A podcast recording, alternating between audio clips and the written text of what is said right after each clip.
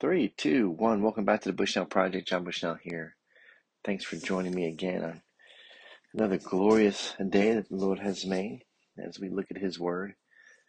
And today we're going to be back in Deuteronomy 24, starting in verse 6, as I try to encourage us to be reading more and more of God's Word. And I don't know how far I'm going to get because as I prep for this a couple days ago, I had one idea, and then when I was preparing again tonight to do this, I thought, oh, I might, I might not do all the verses I thought I was going to do. So I was going to try and do 16 through 6, rather, chapter 24, verses 6 through 15. I don't know if I'll get that far. Let's see how we do. So we'll just dive in here to Deuteronomy chapter 24, starting in verse 6. No one shall take a mill or any upper millstone in pledge, for that would be taking a life in pledge.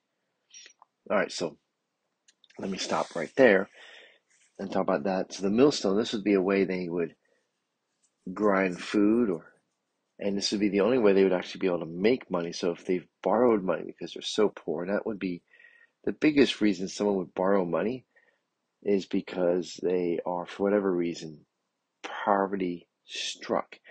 And so God is instructing the people here look, if they have to borrow money just to survive, then don't take uh, away their ability to make the money. So a millstone is not a proper pledge. Matter of fact, just lend them the money and call it, call it a day. And so he's just putting the value of the poor above the value of the man with resources to be able to get wealthier. That's never God's intent. Is to His intent is for us never to use the poor to get rich. However, that is how a lot of people get rich, isn't it? All right. So then, verse seven. So, so again, verse six very practical. If you do have to lend somebody money, don't hold in pledge that which is needed for them to make the money back, or even just to feed their family, as the case may have been in this. So, all right, verse 7 If a man is found stealing one of his brothers of the people of Israel, and if he treats him as a slave or sells him, then that thief shall die. You shall purge the evil from your midst. All right, so again, another very practical thing. And when he says brother here, he's not meaning a little brother, but all the children of Israel are God's children, therefore they are brothers and sisters, right? But here, the principle is that we we don't kidnap. Kidnapping is a very bad thing to do, and if we kidnap and and then enslave those people or sell them, that that is the same as taking a life, and therefore that person who commits that kind of crime should be executed. So life is very valuable, except not the life of the kidnapper or the murderer. But it's to wipe out. Why do we do this? To purge the evil, and it is a great deterrent uh, when people see that there is a high price to pay should you get caught doing those kind of things. My verse 8 Take care in a case of leprous disease, so leprosy, right?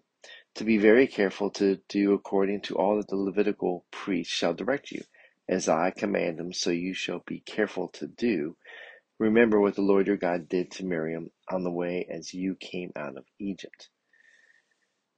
So, again, very specific directions on when you are confronted with something. So, in this case, an actual disease.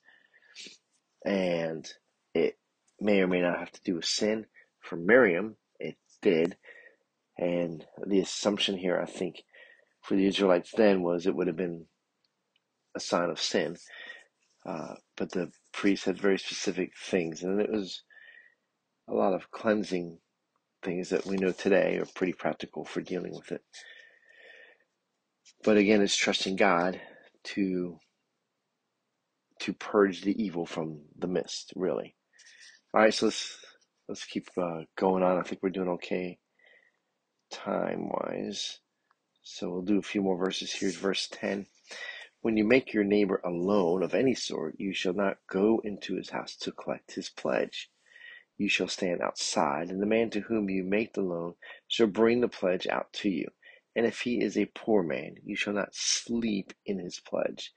You shall restore to him the pledge as the sun sets, that he may sleep in his cloak and bless you. And it shall be righteousness for you before the Lord your God. So here God is is showing the people of Israel that look, the poor are going to be among you.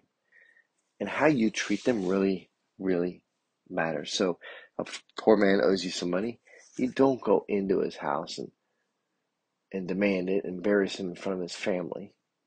You don't go and take his coat from him so he doesn't even have a way of staying warm, or cloak as they put it, cloak for staying warm at night. Be righteous, be gentle is uh, maybe another way to look at it.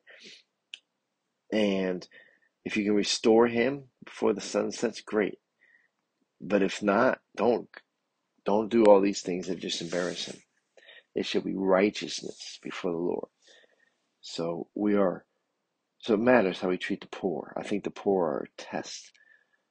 Uh, God's children, how we treat the poor is simply a test. So verse 14 says, You shall not oppress a hired worker who is poor and needy, whether he is one of your brothers or one of the sojourners who are in your land within your towns. You shall give him his wages on the same day before the sun sets, for he is poor and counts on it, least lest he cry against you to the Lord and you be guilty of sin. So we'll stop there. But again, dealing with the practicality of how we treat the poor. And and so in these few verses showing the the value of marriage, the value of women, the value of the poor. People matter and how we treat them really, really matters to God. And so we should take heed of that. So even today, think about maybe there's somebody you know that has a need, or maybe you don't know someone who's legitimately poor. I mean, someone who needs a bigger TV screen. I'm not talking about that, but has a legitimate need. They had some medical bills and need some help with that, or they really are struggling to make ends meet because of some circumstances, maybe out of their control, maybe somewhat in their control, but often people who are poor but willing to work, often it's they just have not always made the best choices and maybe they haven't listened to, right, to the right advice.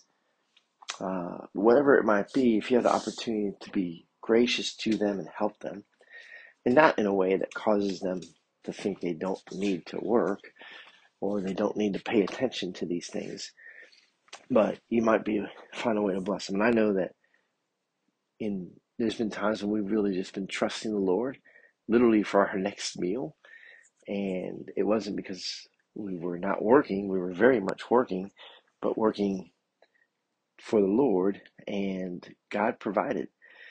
And I think for those who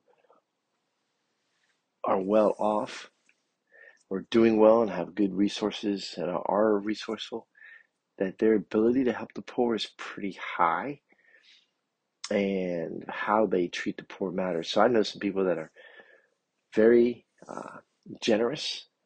They they've always been generous. When they had little, they were generous, and now they have a lot and they're generous. So I think we're called to be a generous people even when we have very little, and we see that throughout Scripture. And even when the widow gives the widow's mite to the Lord, how Jesus speaks of her compared to the others who are giving out of their abundance and kind of giving it with a haughty heart. So let's have a gentle spirit and as we praise the Lord, be open to who He might show us is in need right there in front of us. So God bless you. Have your eyes wide open today as you praise the Lord and move on. So God bless you, and we'll talk to you soon. And now I gotta get to the right page to uh, to pause this recording. So I apologize for that. So we'll go backwards here. I usually go three, two, one. So one, two, three. push Bushnell Project out.